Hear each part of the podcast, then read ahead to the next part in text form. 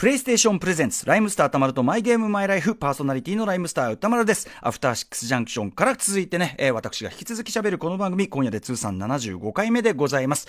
今週からゲストにお迎えするのは、ガールズロックユニットパスポの根岸愛さんです。パスポといえばですね、9月22日に中野サンプラザでのワンマンライブで、グループ解散することもうね発表済みでございます。非常に大事な時期にね本当に来ていただいて、どういう心境なのか、キャプテンを務めてらっしゃる根岸さん、一方ではですね、ノーゲームノーライフがご自身の、キャッチフレーズでもあるぐらい本当にゲーム好きということなので、非常に、どんな話が伺えるのか楽しみでございます。ということで、ライムスター歌丸とマイゲームマイライフ、早速プレイ開始です。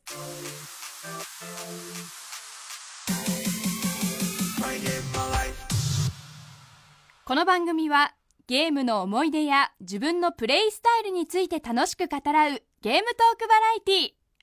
今夜のゲストはガールズロックユニットパスポのリーダー根岸愛さん。キャッチコピーはノーゲームノーライフ。そんな彼女の推しのゲームはこれまであまり登場してこなかったあの人気シリーズでした。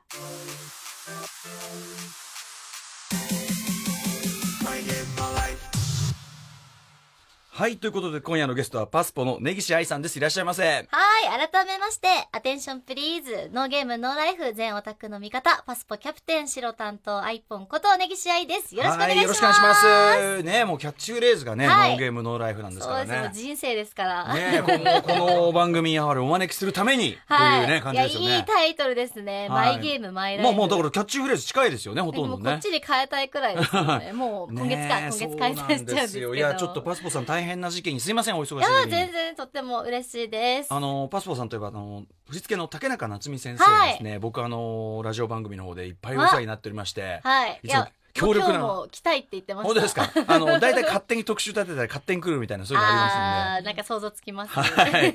今後ともよろしくお願いします。よろしくお願いします。はい。ということで、そんなね、ノーゲームノーライフがキャッチフレーズなぐらいのもうゲームお好きで、はい。いくつぐらいからゲーム触れてたとか。いや、もう本当に物心つく前からやっぱ家にゲームがあって、はい、4つ上のお兄ちゃんがいるんですけど、やっぱお兄ちゃんがずっとゲーム好きで、結構私の両親もなんか物とかねだってもあんま買ってくれない方なんですけど、ゲームは結構買ってくれたりとか。ご両親もじゃあもともとやられてた。いや、あんまゲーマーではないんですけど、でも一緒になんかパーティーゲームとかは参加してくれたりとか、多分ゲーム嫌いじゃないんだと思いますね。積極的にプレゼントで買ってきてくれたりとかして、だから本当何歳だろう、だからもう3歳くらいから触れてたんじゃないかなって。もう物心ついた頃にはもうあったって感じです。なんかやったっていうかもうあったみたいな感じですね。じゃあ最初はお兄ちゃんがプレイしてんのをこう後ろから見てるみたいな感じですか。そうです、そうです。なんか協力プレイができるやつとかからこう一緒にやり始めて、慣れたら一人でやってみてみたいな、最初はそんな感じでしたね。最初のそういうこうゲームの記憶とかあります？これあれそういえばやったなみたいな。いや、だから記憶があるのが本当結構うっすらとしかないんですけど、でもやっぱファミコンもやってたんですけど、ファミコンの記憶があんまりなくて、でもスーファミは結構そうですね、お兄ちゃんと一緒にやってたなって。世代的にはそうですね。ドンキーコングとか、そうマリオとかレース系もあってかな、なんかいろいろボンバーマンとかもありましたし、まあね、キャッキャやるには一番いいですね。そうです。で、負けず嫌いなんで、でもお兄ちゃんの方がやっぱうまいから、4歳違うと結構。いや、もうボロ負けです、いつも。ですよね。てかお兄ちゃんが4歳違えば手心普通加えるだろうって感じだけど。そうなんですよ。お兄ちゃんも全然手加減してくれないんで、そうなんです。そこでもう鍛えられて、ゲーマーとしての腕を鍛えられて。そうです、そうです。で、ご自分でこう積極的にこうやり始めたタイトルとかありますか？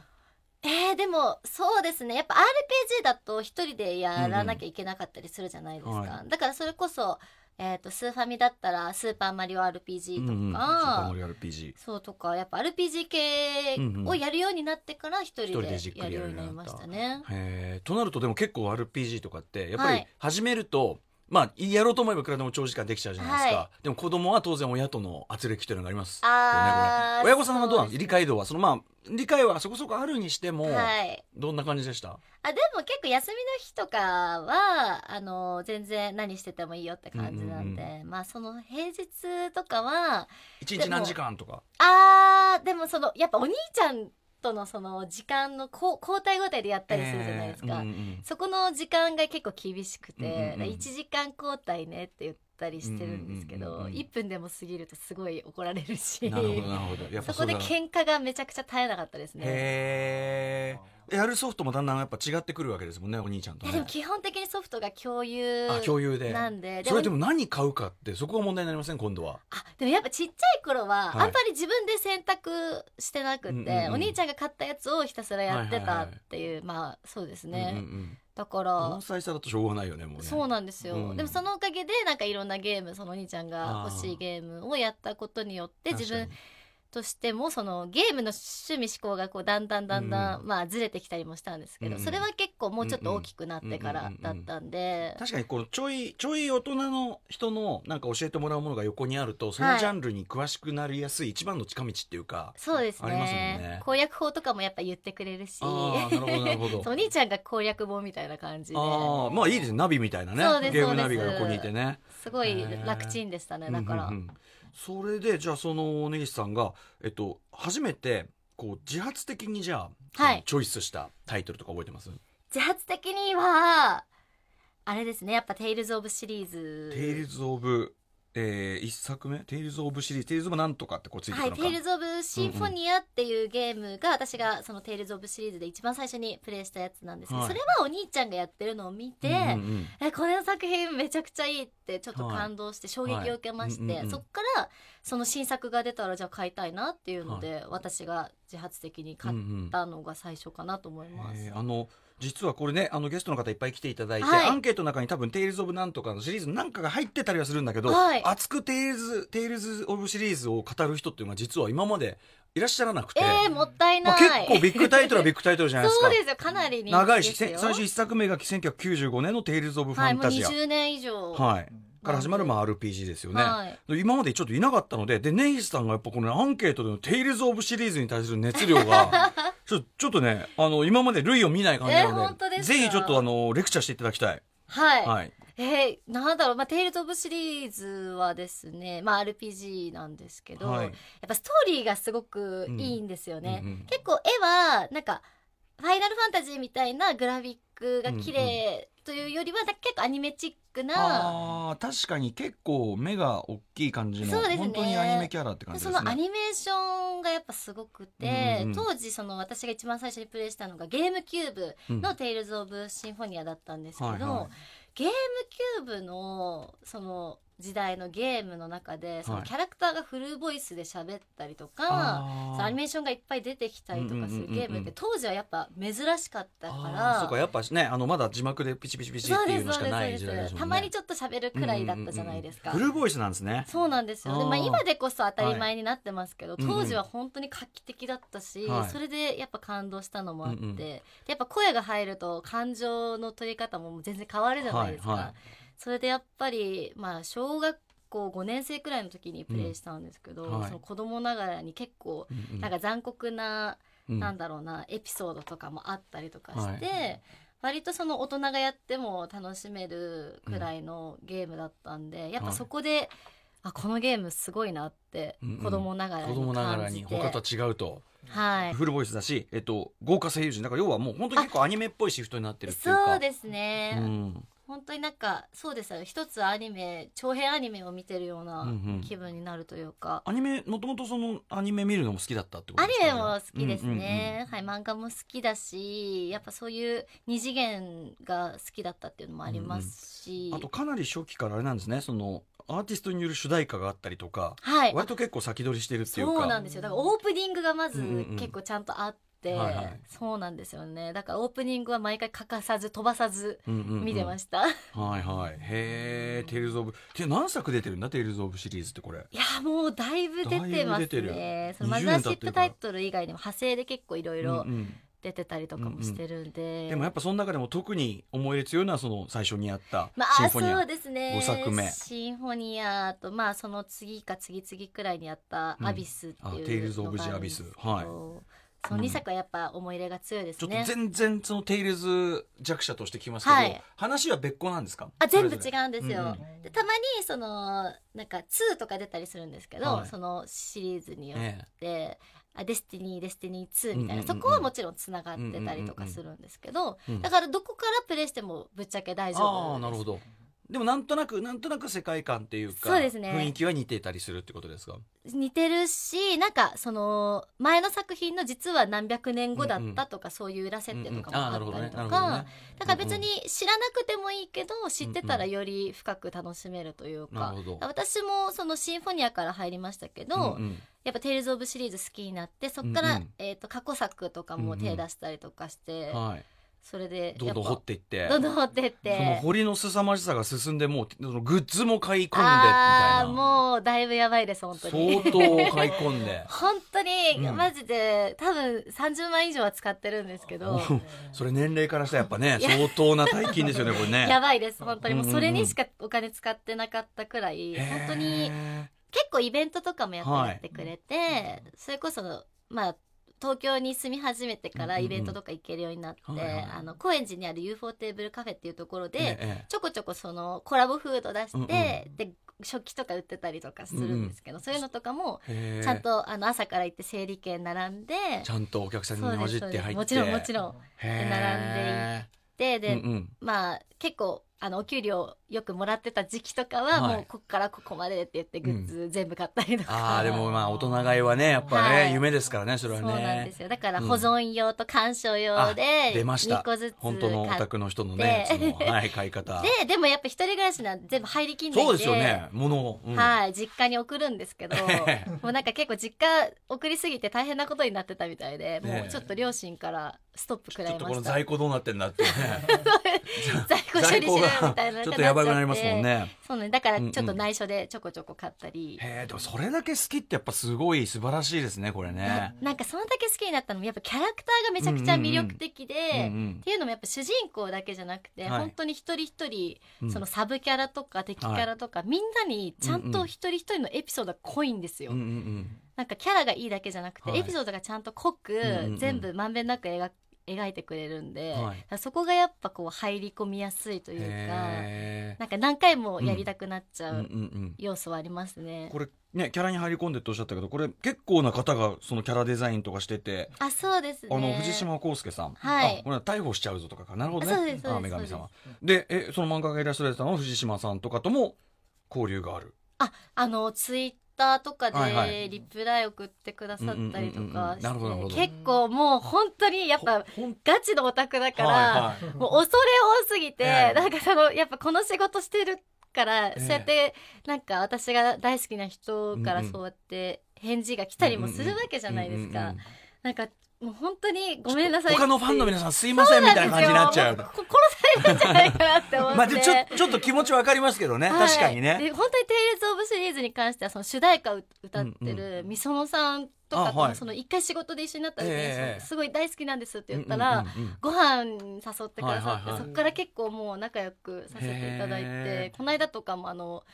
ご飯一緒に行ったりとかしたんですけど、役得ってもんですもんね。でもやっぱね、いやもう本当になんかアイドルやっててよかった、いやでも本当ねそうですよね、そうなんですよ。それこそ私が一番大好きな、はい、テイルズオブシリーズのロイド・アービングくんっていうね、キャラクターがいるんですけど、この声優さんの小西克幸さんとかも、はい、なんかツイッターでリプライとか送ってくださったりとかして、もうその時は本当にもう、はい、もう人生ここで終わってもいいと思いました死んでももういいみたいな。で、そんだけ好きアピールしてると、だから最終的にあれですもんね、お仕事に繋がってったんですもんね、テイルズの関係はね。そうなんですよ、うん、テイルズオブシリーズのその専門誌がビバーテイルズオブマガジンっていう、それもすごいですけどね、そこで連載を一時期持たせてもらって、テイルズ専門誌があるんだ。そうなんですよ、ちょっと今不定期連載になっちゃったんですけど、でもも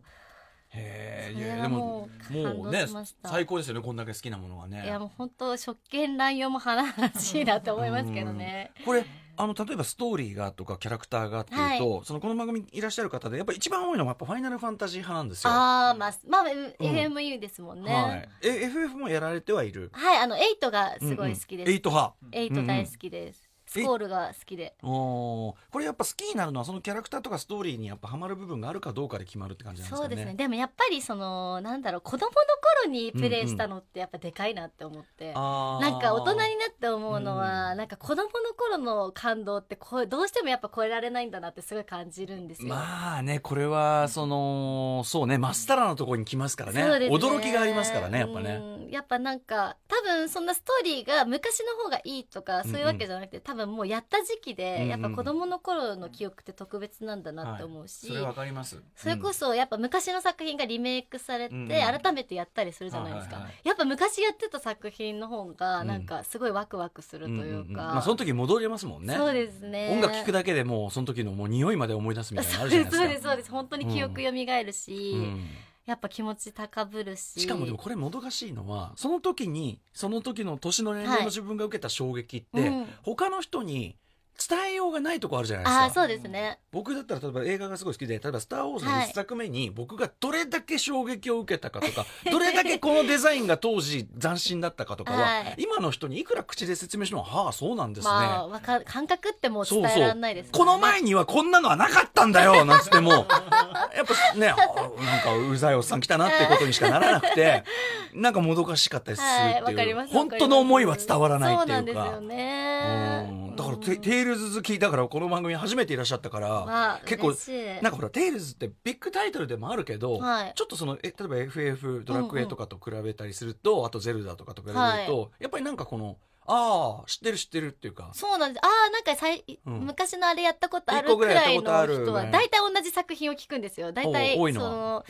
一番最初の頃のテイルズオブファンタジアとかデスティニーとか、うんうんうん、でもそれ以降やってないんだよねっていう人がもうほとんどなんですよ。だからちょっとこれだけビッグタイトルで多分もちろんお仲間もいっぱいいるにしても、はい、ちょっとこう疎外感っていうか孤独感を感じながら、うん、テイルズファンを続けてこられたんじゃないかなと思って。そうですね、やっぱ芸能を始めてそのゲーム好きの人っていっぱいいるじゃないですか、うんうん、でもやっぱりテイルズの話で深く話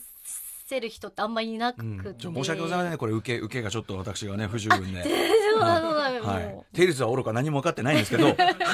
うんうん、でやっぱゲーム好きって言ってんのに、うんうん、こっちは例えばファイナルファンタジーめちゃくちゃやり込んでるたりはするんだけど、はい、なんかあみたいな感じになっちゃうみたいなそうですね、うん、やっぱテイルズで熱く語れる友達とか欲しかったですね、うん、でもやっぱ一人で何でも行動できちゃう派なんで、それこそテイルズオブフェスティバルとかも一人で行ったりして、うんうん、でなんか事前物販みたいなのもあるんですよ、だからもう結構先頭の人は7時間6時間くらい並ぶんですけど、私も4時間半くらいはマックス並んだことあります。もうでもそれ根岸さんきっと有名でしょうからね。パスポの根岸さんっていうのはもう有名じゃない。あってこう。もうみんなキャラクターが好きだから、私だって誰も目もくれない。そうなんですか。はい、へえ。でもそれだけやっぱテイルズファンはきっと濃い人が多いんでしょうね。だからね。そうですね。マジテイルズファンに悪い人はいないってもう私は断言で。まあでも同志ですもんねこれはね。そうですね。やっぱ出てくるキャラクターもまあ悪いやつは悪いやつですけど、うんうんうん、やっぱ悪いやつも結局いいやつだったりするし。その先ほどねどのキャラクターもちゃんと思い入れられるエピソードがあるとおっしゃってましたけど、うん、そうなんですよ。これストーリー誰作ってんだろうテイルズシリーズって。ストーリーも結構作品によってバラバラなんですよね、うんうんうん、でもねそこがすごい秀逸だっていうのはやっぱあれですね。こんだけそのキャラデザイン力入れてるならきっと多分ストーリーも相当あれなんじゃない？本編だけで16作品、はい、本編だけで16作品。うわそっか16もあるんだ、うん、うわすごいずらっとこれ何この作品年表派生が結構多くてやっぱりそのスピンオフとかっていうことですか。そうですね、なんか対戦だけのゲームとかもあったりとか。あそうかゲーム性が違うやつとか。そうですそうです、うんうんうん、へえ。こうやって見るとすごいありますね。テイルズオブファンタジア1作目その95出てるじゃないですか。でこれ、はい、他のやつでゲームボーイアドバンスとかで出し直すときにジャンル名が今最初1作目 RPG じゃん。これ伝説の RPG ってなってるジャンル名がそれってジャンル名がどういうことですか。独特なんですよ、はい、全部なんとかの RPG と伝説。あリメイクは伝説の RPG ってことですか。そうだと思います、うん、でこっちも運命の RPG どういうこと。デスティニーだからおかしいでしょちゃんとなんとかの RPG 説明だろそれはジャンル名じゃなくて運命と一緒になってまっちゃってこれちょっと松本さんのギャグみたいな。あ運命のでジャルデスティニーの最初 PS でやったのが運命の RPG じゃないが、はい、で PS2 で出し直したら運命という名の RPG あちょっと変えてるんですね気づかなかったディレクターズカットもう一つ運命という名の RPG ジャンルじゃねえだろそれは。だからエターニャ永遠と絆の RPG だから宣伝文句だろこれは運命を解き放つ RPG いいですね。そうですそうです。これ自体が一つのなんかもう、ね、そうなんですよ。ちょっとサブタイトル的な感じになってるんですよね、うん、毎回次はどう来るんだってなって、ね、気になって。へーで君が生まれ変わる RPG とか、うんうん、生まれた意味を知る RPG、 これアビスですね。生まれた意味を知る RPG いいですよこれちょっとストーリーの行く先をちょっとなんか暗示してるような感じですね。そうですね、かなり暗示してますね。へー、すごい前ちょっとだんだん説明が過剰になってくるあたりが正義を貫き通す RPG、 心である RPG。 結構なんかその作品によって多分テーマが違って、多分当時の、はい、情勢とかいろんなものがこうちょっと裏テーマになってるんじゃないかなって思って、そうですね、なんかそんな気がするんですよ、結構ストーリーとかも。で最新が2016年8月に出たテイルズオブ、ベルセリア、君が君らしく生きるための RPG。 あ、やりましたやりました。へー、あ、最新はでもね結構さまだ全然最近出続けてるんですね。そうなんですよ、この調子ならまだ出続けるタイトルですね。いやもう、ね、めげずに出してほしいですね。やっぱり新作発表されてるって、いや制作してるってことですよ。制作してる、まだ制作はしてる。へえ、よかったです。でも、もうでも2年経ってますね。ああまあね、そうなんですよ。あそうか、2年経つと待ち遠しくてしょうがないんです。あそうか、意外とインターバル短めに出るんですね、どれもね。そう出てたんですけどちょっと今空いてるんで、ちょっと心配してるんですけど。ちょっと僕は正直 RPG 弱者なんですね。あそうなんですね。ちょっと前まで RPG アレルギーがあったぐらいで、だいぶ Persona 5で抜けたんですけど。あ Persona 5、はい、やられました。 Persona シリーズはやったことあるんですけど、はい、5はちょうど今アニメやってるのかな、それで見てました。あやっぱアニメも好きだからね、そっちサイドもね。はい、ゲームやってゲームのアニメが出たら絶対そっちも見えます。はい、いやだからね RPG アレルギー抜けつつあるんで、ただ FF はやれやれっつって、あやりますやりますって思ってやってないっていうドラクエやりましたね。ドラクエデビューしましたけど、なんかテイルズだったら初心者にはここから入れみたいなのありますか？でも結構ちゃんと昔の作品がリメイクされて今のやつ、はい、ハードでもできたりもするんで、でもやっぱ私的にはテイルズオブシンフォニア の、リメイクで、まあ、プレステ3になっちゃうんですけど、3僕今うち稼働してないな。そうなんですね。つなげばありますけどね。あ それいやそうユニゾナントパックっていうのがあって、これやでもこうリメイクがすごいずっと繰り返し盛んだから、ひょっとしたらね最新とかでね。そうなんですよ、もう前作入っちゃう、前作やれよとPS4 用に全部やれよとね、それくらいちょっとやってくれたら、絶対やってみたら本当にハマってくれるはずなんで、やっぱそれぞれのキャラクターとストーリーに思い入れてるから、やっぱあれでしょうね、なんていうの、ゲームスペックが上がって、はい、最新なら最新のほどいいとかそういう問題でもないってことですね。あじゃないですね、本当それぞれ多分皆さんの好みで変わります。どの作品が好きになるかとか、まあ、FF とかも本当ナンバリングごとでもうガラッとみんな、ね、本当に層が分かれてるって感じがするから、ファイナルファンタジーを通しで好きな人って逆にあんまいないなっていう感じがするんだけどね、僕ね。まあ結構長いですしね、どっから始めたかでも。やってはいてもなんかハマってる人ほどなんかナンバリングのこだわりが強かったりして、やっぱゲーム性も変わってますか、グラフィックとかも全然違いますからね、過去作とかと比べたら、そういう意味ではテイルズはいまだにそのアニメ方向っていうところはもう一致してるんですか？そうですね、まあ、でもだい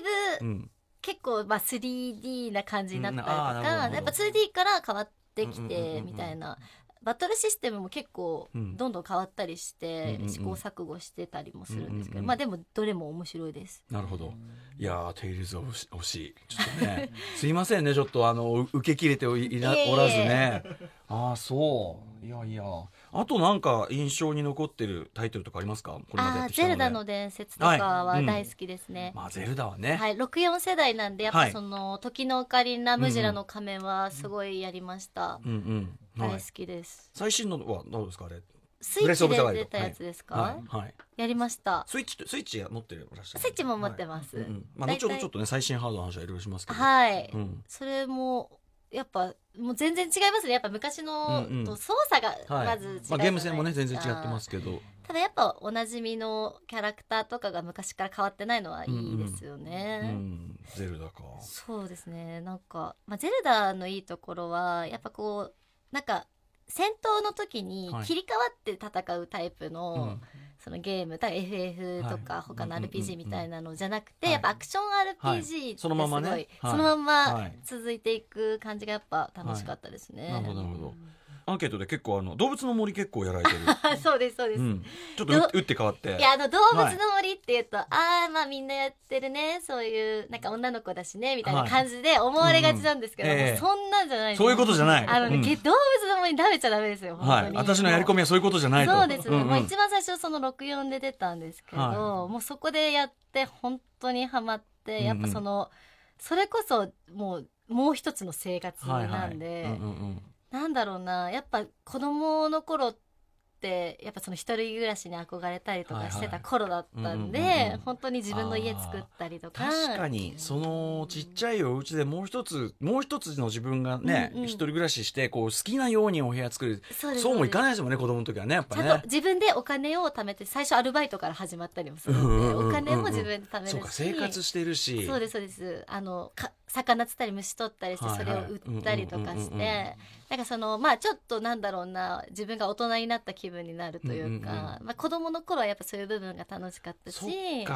そうか子供からすると動物の森はそういうなんかリアルライフへの、そうですそうですそうです、ね、そういうちょっと練習っていうかになりますね、感じなんですね、なるほどね。ただちょっと厳しいのが、そのリアルタイムで時間がちゃんと流れてくれるんですよ、はいはいはい、だから自分がログインした時間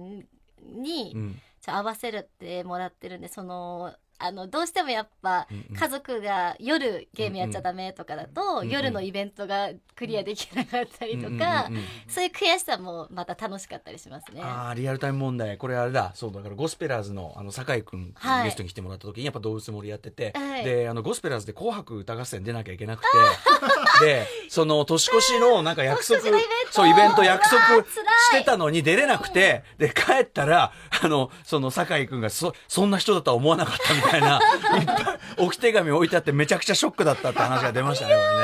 いや紅白出てたんだよっていう結構シビアですよ。だからでもなんか時間戻してプレイしてとかそういうズルもできるんですけど、はいはい、それはやっぱ邪道だなって思うし、そうですね、それをやると自分の中の世界が壊れちゃいますよね。そうですそうです。で、なんか夏だとそれこそラジオ体操とかでスタンプ貯めれたりするんですよ。で、貯めて物もらえたりとかで完全リアルライフ。そうです、ね、でもそれ早起きしないとダメだから、うん、やっぱ結構難しくて、あそうなんですよ。結構実はやっぱさすが任天堂というべきか、動物の森、はい、そのリアルタイム制で子供に規則正しい生活を身につけさせるイズムとかも多少入ってんじゃないこれ。ありますよ。教育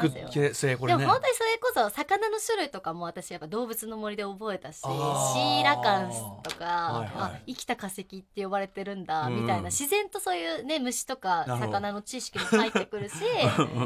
単純にやっぱ勉強にもなりますよね。うんうんうん、まあゲームからねいろいろ学ぶっていうのはね、はい、信長の野望で歴史学んだみたいな人いっぱいいますからね。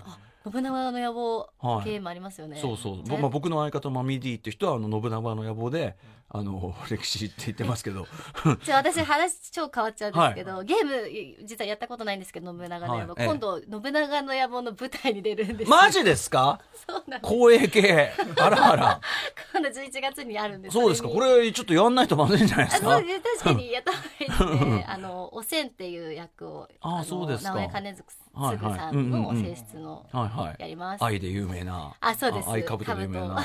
へーこれびっくりしました。はいはい、なるほどね。そんなやもね。いやいや信長の野望も面白いと思いますよ。あれこそ勉強になるゲーム。それこそ私、うん、歴史がすごい苦手なんで、そういうゲームから学びたいなってすごい思いました。でもそれでやったら多分その思い入れて演じたら全然、だって歴史こそそのね、うん、もうそのストーリーだから。はいめちゃめちゃそれ変わるんじゃないですか。そう思います。ちょっとやります、うん、はいね勉強のためと称してゲームをやるいい機会って思いましたね。歴史も学べるし、でもやっぱそのテイルズやってるような人がね光栄のああいう映画ねやっぱこれ僕ゲームはいろんな人のお話を伺ってて一、はい、人もやっぱ皆さん完全に同じ人やっぱいないんですよ。みんな違う、うんそうですよね。で、うん、そのゲームにハマるのってやっぱりそのゲームってその世界が好きかとか、はい、って大きいじゃないですか。大きいです。絵柄もそうだし、うんうん、その語られてるストーリーのだからそこでちょっと抵抗を感じちゃうとなかなか入れないみたいな。あでも大丈夫だと思います、うんうん、テイルズもいけますか？いけます。はい、はい、ちょっと私もね詳しくないちなみに光栄的な絵はやっぱねご存知だと思いますけどね。こういうはいこれだそのキャスト表が今ね、はいはい、おー最新ですね。PS4 で出てる、うんこれですね。はいはいネギさんおーすごいじゃないですか。線へーこんなな感じで。いやでもこれほらゲームキャラいるわけだから、そうなんですよ。中の人なわけですから。いやめちゃくちゃ嬉しいですよね、うん、やっぱゲームの中の人になるのはすごい夢だったんで、うんうん、それこそテイルズも最近舞台始めたんですよね、はい、いつか出たらいいなって思うんですけど。そうなんだ、それはなんで私出てないのですね、なんならねすっごいやっぱちょっと悔しかったですけど、ね、まあいつかちょっと機会があったらいいなって思います。いや言い続けてればそれはもう絶対叶いますからね、はい、はい、いやでもそのなかなかちょっとやっぱ根岸さん世代ならではのそのなんかこうゲームの見方っていうか動物の森とか結構目から鱗でした。ああ本当ですか、うん、やっぱ僕おじさんになってからやってるからすごい単なる暇つぶし芸的なそういう気持ちでいたんだけど、生活です本当に。それこそ大人になってやっても、今でもやっぱシリーズどんどん出てるんで、はいうんうん、大人になってやってもやっぱこの逆にこう忙しいってなってる中で送れるスローライフなんで、うんうんうん、やっぱまあぶっちゃけ現実逃避的な感じでやれたりもするんで、うんうんはい、いやこれはもう絶対これ皆さんこれは共通しておっしゃってるのは、はい、忙しい人ほどそして忙しい時ほど、うんうん、やっぱりゲームで全く違う世界に入って、ね、違う脳を使う時間が絶対必要っていうのは皆さんおっしゃってる。そうなんですよ、うん、もう寝る時間なんていらないんですいやでもねこれはまあ、寝る時間は必要ですけどはい、例えば今ねそれこそ例えばそのいろんなこうツアーとかのあれで忙しい中で、はい、そのまま寝ちゃうと仕事を引きずって寝ちゃう。あ、そうすると脳が休めないんですよ、はいはいはいはい、ここでやっぱりゲームで脳を休めないと、うん、本当に休んだことにならないので、なんならそのまま寝るよりゲームやって寝不足の方がマシっていうそういう結論に今なってますこの番組は。いやでもなんか最近弾丸論破っていう、はいはい、ゲームをお休みがあった時にもう全部休み使って一気にクリアしたんですけど、はい、逆にもうその弾丸論破をずっと仕事中も引きずってて逆にねこっちね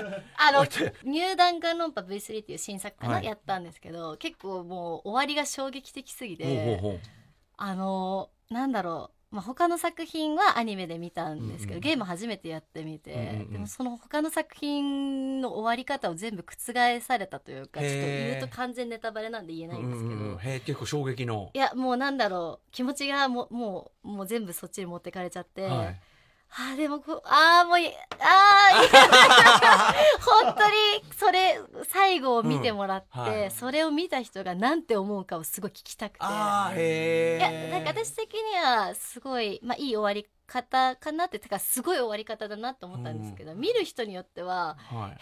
そうやって終わっちゃうんだみたいな。これ弾丸論破、この番組だとあれですね、夏菜さんね、女優の夏菜さんが初期にはい、弾丸論破すごいやられてて、はい、で僕弾丸論破やってないんですって言ったら、やってなさいよって言われましたか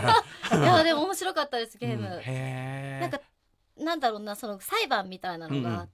うんでまあ、なんか証拠をこう突きつけてとかいうゲームだから、はい、なんかポンって選択肢打って、まあうん、簡単なゲームなのかなと思ったら全然違くて、ね、結構ゲーム性も高くて、うんうん、難しかったです。うーん、でもちゃんとこうシリーズもすごいです、本当いろいろやってますね弾丸論破もなんか、はい、そうテイルズハマったって話ばっかり伺っちゃったからだけど、はい、さらりと弾丸論破もやり込んでんのかいっていう。この間ちょっとそうですね、休みで一気にやっちゃったんで結構いろいろやられはする。そうなんですよ、オールジャンル多分好きなんで、うんうんうん、やったら絶対ハマっちゃうんですよね。なるほどね。いやでも弾丸論破今のお話聞いたらすごいちょっと、しかもシリーズでやんないとダメですもんね、それね。そうですね。でもまあやんなくても楽しいと思いますけど、やってその最新でやったら、うん、ってなるかもしれない、うんうんうん、へー、はい、わかりました。またちょっと宿題が積まれてしまいましたすいません、はい、押し付けていやもうありがたいです教えていただくのはねはい、じゃあ一発メールいきますかね。はい、リスナーからのメールでございます、はい、ラジオネーム14083さん、ゲームの思い出といえばやはり兄貴と遊んだ記憶が強く、特に桃鉄を何回もやりました。桃太郎電鉄、あ、一緒にやったら楽しい、はい、おかげで日本地図と土地ごとの、特産品、そして温泉の場所に詳しくなりました。これ本当桃太郎電鉄で日本の地理とその本当に土地のことを覚えたわけという人結構多いですね。あ、そうなんですね、はい、兄からすると年の離れた私は手玉に取りやすい相手であり、NPC 最弱キャラの赤鬼同様ボコボコにされてましたね。だから若き日の根岸さんと同じで、はい、4歳差ならちょっと手加減しろよっていうあれなのにボコボコにするっていう。しかしながら物件の揃い始めた20年前後で一発逆転を図って、常に私の後ろにいるキングボンビーのなすりつけに成功すると途端に兄が不機嫌になります、億単位で金が飛び独占していた物件が毎ターン売られていくと画面に向かって下打ち暴言が増えていきます私はビビりながらも内心ガッツポーズ。徐々にお金を貯め兄から離れた物件を買い込んでいきます。イライラしている兄からするとやはり腹が立つのでしょう。その後画面外のちょっかいから徐々に熱を帯びて結局兄弟喧嘩に発展しゲーム終了いつもこの流れでしたので毎回狙っている99年クリアは達成できたことがありませんでした。絶対途中で喧嘩してる。いや喧嘩はやっぱしますよ。うん本当にだから国同士でゲームとかやっちゃったら多分戦争になっちゃう、ねまあ、それに近いこともねサッカーとかやってワールドカップとかねやってますけどねオリンピックもありますけどね。本当悔しいですもんやっぱり納得いかないしねえ。そういうそのやってて、はい、まあでも4歳差じゃあれかやっててそういうそのなんていうのあの直接戦争になったりとか、全然ありますよ。あそうですか。もう本当に嫌だったし、うん、なんかあの64でコントローラーでなんかちょっと特殊なコントローラーで、うん、なんかカチャってやると A 連打とかを自然にやってくれるコントローラーがあって、うんうん、それをお兄ちゃんが買っちゃって、そうサードパーティーで出てるんですね。なんだろうパーティーゲームとかやるときに、うん、その連打だと絶対そのカチャってやったら勝てないじゃないですか、はい、ビビビビって、はい、もう本当にその時はめちゃくちゃイライラしてましたね。てかそれ端的に卑怯じゃない？そうなんですよそんなことして面白いのかお前っていう絶対に貸してくれなかったしそうなんです、ね、コントローラーごとしかもあのなんていうの今のさゲーミングコントローラーみたいに動かしやすいとかじゃなくて何勝手に連打するとかそれなしでしょそれ。そうなんですよ本当になんかカチャって切り替えるスイッチをやるだけ でずっと連打されてるみたいななんて言っててそういうのがすごいバカっぽいアイテムだよね。それ面白いのかっていうねうんまあ勝ちたい人が使うんじゃないですかちょっと本当にあの無別の嫌そうな声でお兄さん、ね、いや本当に、まあ、でもお兄ちゃんのおかげで、はい、その同級生とゲームやるときはもうあの負け知らずですけどね。あやっぱ鍛えられてるからね。女の子とか下手くそだからいやそういうときは優越感じ悪いですよねお兄ちゃんでストレス溜めてその同級生で発散するみたいなお兄さんと今でも例えばオンラインとかでなんかってお兄さんですか、はいはい、お兄さんはちょっとすごいあのなんで暗い話になっちゃうんですけど、なんか中学校3年生の時に一回なんか軽い喧嘩をして、はい、いつもならすぐ仲直りするんですけど、なんかお互い意地張っちゃって、はいはい、そこから全然喋ってないえ中3とおっしゃいました？中3 10年でも全然だからまあ別にもうなんかそのしょうもない喧嘩ですよ、しょうもない喧嘩して、すごいでも全然喋れなくなっちゃってだからそっから一人でゲームするようになっちゃってちょっと寂しいしその根岸さんご自身が、そのきっかけはつまんないことだったのにってご自覚されてんのがまた切ない。本当になんか向こうも思ってますよそりゃだからアニメ見てて、はい、私がシャカシャカするフラフープを使ってて、はいはい、その音がうるさいって言われて、移動したらこっちの部屋来てでまたやってったらうるさいって言われて、はい、いやお前がこっち来たんだろうみたいになって喧嘩になって、はい、もうずっと喋ってないなんてくだらなんてしょうがないですよねなんて中3にしてもちょっと子供っぽい方の確かに恥ずかしいですね、でもなんか切ないわこれ。そうなんですよね。ちょっとこれきっかけだってさ10年ってことはお兄さんもうアラサーですよね。あ今年30になります。いい加減にしろお兄ちゃん大人になれあんたがいやもうやっぱ一人暮らししちゃったから、まあ、会う機会も少ないんで、はい、今は別に多分そんな変なわだかまりはないんですけど。あそうですか、うんうん、ちょっと照れくせですけどね。なんかいつかちょっとこういう時こそねオンライン上でいやなんつって無理いやなんつって恥ずかしいいやちょっと重い話も重いっていうかすいませんね暗くしちゃいましたね。いやなんかでもちょっと切ないわ、はい、ちょっとありがとうございます、はいはい、ということで今夜はこの辺りはお別れなんですが、来週も引き続き、はい、根岸さんにはお話伺っていきたいと思います。来週はちょっと今どんな感じでゲームやり込んでるのかとか、はい、いろんな話を伺っていきたいと思います。来週もよろしくお願いします。よろしくお願いします。